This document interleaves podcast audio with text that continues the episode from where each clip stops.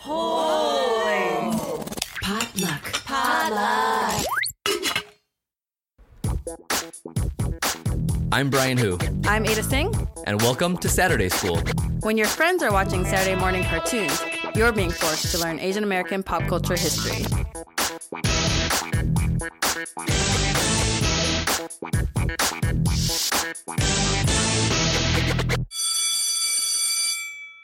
Hi everyone, welcome back to Saturday School. This season we're talking about films about Asian Americans in Asia.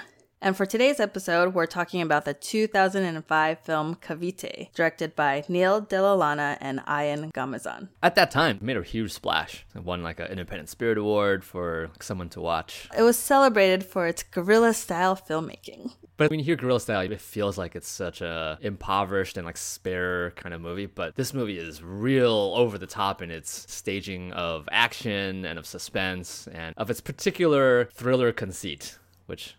You want to go into? Yeah, I think it really feels like a documentary. Yeah. Ian is also the star of the movie. The basic premise is that you have this Muslim Filipino man from San Diego, California. He works in security. The rest of his family is still in the Philippines, and he has to go back to the Philippines to attend his father's funeral. But when he gets there, suddenly... How should I even describe it? Mom, it's me. I'm at the airport. Where are you? Hello? What the fuck is going on here? He finds a envelope in his luggage that wasn't there before because the phone in there is ringing. And suddenly it becomes a hostage situation. Right. This man on the other end of the phone has his mother and sister and will kill them if he doesn't follow everything he says. But this whole movie is basically following him the entire time. He's the only star of the movie. If you look at the credits, it's him, and then everyone else is the boy who stole his luggage. or There are very few shots in the movie that he's not in. Yeah. Not even scenes in the movie. Very few shots in the movie that he's not in. And it feels like it's shot by one person following him. You see him go from San Diego and then travel to the Philippines, make a stopover in Taipei. Not only does it sometimes seem like there's only two of them on the set, according to the director commentary, so they just flew to Manila by way of Taipei and they just shot on their own flight out to their sets. Yeah, that's what it seemed like. It totally is, because at some point Ian said that at 3 a.m. on the flight to Taipei, he just kind of woke up in the middle of the night and just started turning the camera on himself and just started filming himself. That scene in the bathroom on the plane, he just filmed himself there. You can only fit one person in a lavatory anyways. It was just him into the camera. So sometimes it's not even two people on the set. It's just one person filming himself. So that's the kind of guerrilla energy and inspiration that we're talking about here. A lot of the movie is basically he has an earpiece and the guy who's holding him hostage is directing him to go all these places. So he's going in and out of these alleyways. He's crossing busy streets, going through market areas, and they're just walking through. I mean, these aren't extras. These are just people that are in the Philippines going about their day. Yeah. The suspension of disbelief part of it is that the person who's on the other end of the line can always see him. Yeah. So no matter what he's doing, the guy on the phone is don't do that. I saw that you did that. I saw you grab a knife.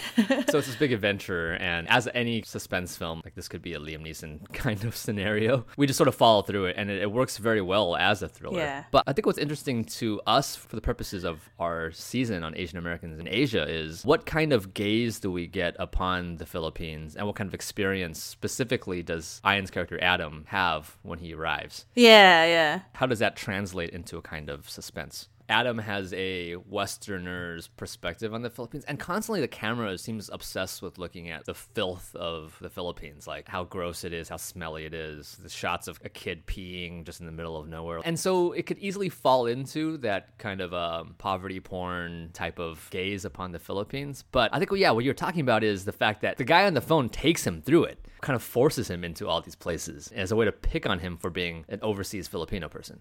For the purposes of the thriller, it's used as a scary foreign place that he has to quickly navigate. And not even navigate himself, but, it's a lot of turn left, turn right. No, don't go that way. Watch out. Be careful, And he'll say, go to this place. And even Cavite, right?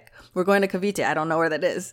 Even though it's a pretty important historical reference for the Philippines, Cavite holds a pretty substantial position in the kind of imagination of the Filipino nation. It's basically like where the Philippine Declaration of Independence happened. But yeah, but as a Filipino-American, he doesn't even know where this place is. The hostage guy on the line will say stuff like, don't be scared, these are your countrymen.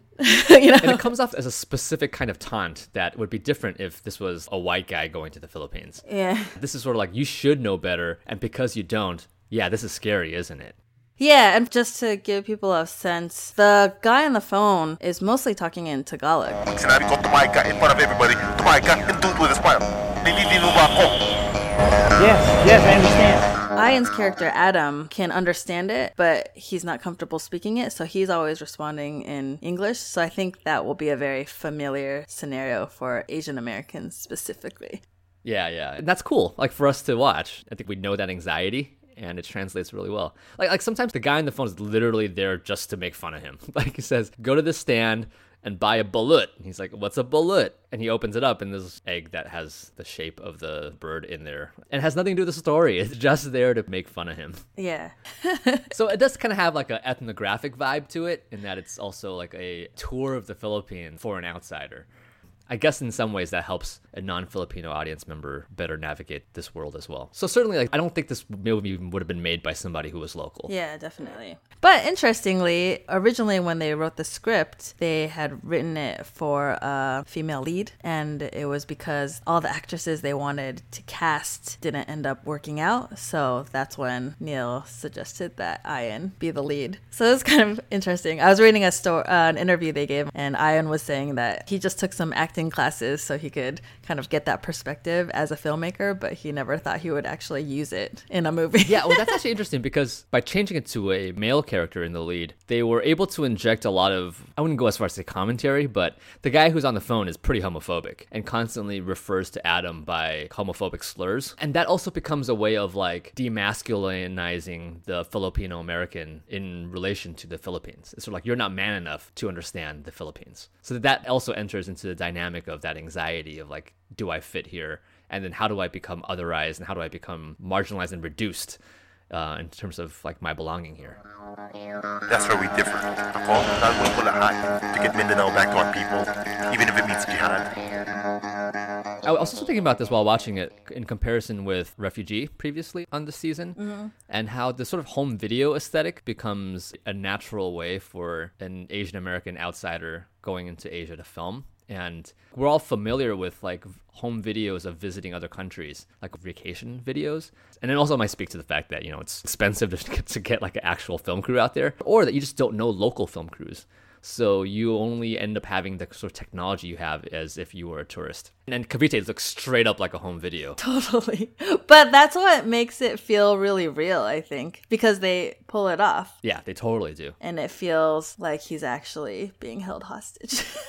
And yeah, like you said, like it's also because you're looking around and there are all these people in the background, yeah. and you know that they don't realize the movie's being shot. I'm sure that's also because the camera was very small and there were very few people who looked like they were making a movie. One of the things I thought was interesting about the film was that when you read the descriptions, a lot of the reviews will mention that he's being taken hostage by a Muslim extremist group that's associated with Abu Sayyaf, which was a Filipino extremist group that was in the news a lot at the time.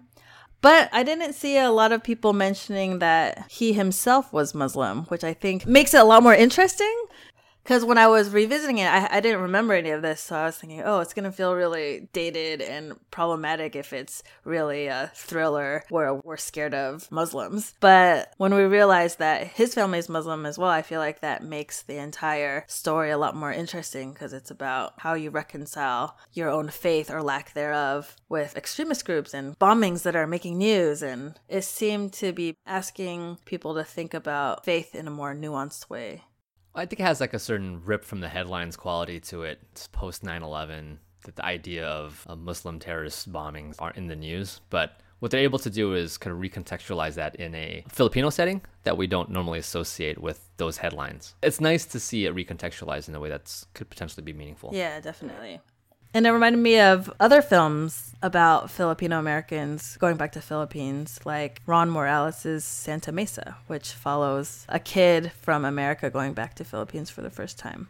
Ron Morales made another movie called Graceland, which isn't about an Asian American going back to Asia, but he's an Asian American making a movie in the Philippines, and that's a really great thriller.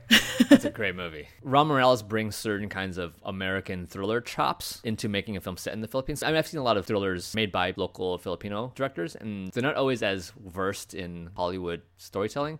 I think the exception to that is Eric Mati, whose work is fantastically over-the-top Hollywood sometimes. But otherwise, yeah, it's like when Graceland came out, it was like, wow, this is possible too in the Philippines. It's sort of like Cavite is your super-duper indie, low-budget thriller, and then Graceland is... It's not big budget, but it kind of looks like it is. Because it feels real slick. Like, yeah. Like everything is exactly where it needs to be. Yeah, yeah.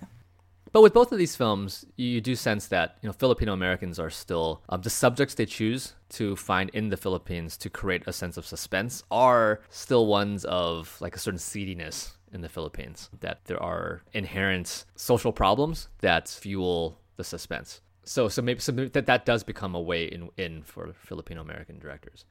And I think another example of this, it's not a thriller, but the film The Mountain Thief, 2010, directed by Jerry Balasta. And this is a drama of like kids and families who live in the trash dumps of the Philippines. And it's kind of classic poverty porn. It's really like having us dive headfirst into all the things that make the Philippines look kind of horrifying, but also like, you know, the powerful stories of people making the most of their situations. But yeah, again, it still starts from this perspective of someone in America going to the Philippines and kind of seeing it negatively. Yeah. Because like sometimes for an outsider, that often is the first thing you notice, for better or worse. So that also might speak to a lack of experience in the Philippines. I mean, it's kind of like Slumdog Millionaire, right? Yeah, but Slumdog Millionaire is like truly, that feels more like a true outsider who's always wanted to make a Bollywood movie and only knows certain ways to do that. And I don't feel the personal connection as much with Slumdog Millionaire. It's like, I just want to create a fun fantasy in India. Whereas at least Cavite and Graceland, these feel really lived in. Like, you feel like these filmmakers, even if they don't have a direct connection to their subjects, like, you feel like they have lived there. This is translating a certain kind of visceral experience, as opposed to, like, trying to interpret it based on one's own idea of, like, happy endings and stuff like that. You feel like there's a difference between an Asian American as a foreigner versus a white guy as a foreigner. Right. It doesn't mean one's necessarily better than the other, but we should just acknowledge that these are different perspectives. Yeah, yeah. So Cavite isn't too hard to find. It was released by Magnolia here in the US, which is a pretty prominent indie distributor. So it's available on streaming. Like, you can get it on iTunes, Amazon, Prime.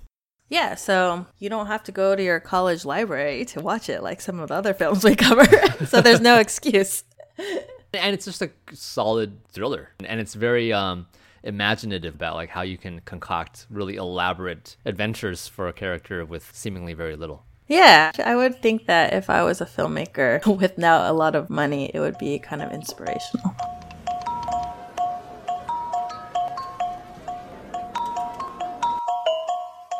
Saturday School is a proud member of Potluck, a collective of podcasts that feature stories and voices from the Asian American community.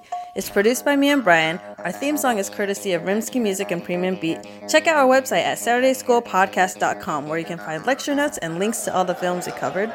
Or you can tweet us. I'm at Ada Singh, ADATSENG. Brian's at Who's Brian, HUSBRIAN. And our podcast handle is Wake Up Sat School. Next week, your assignment is to watch the 2011 documentary Big in Bollywood about the actor Omi Vaidya. Class dismissed.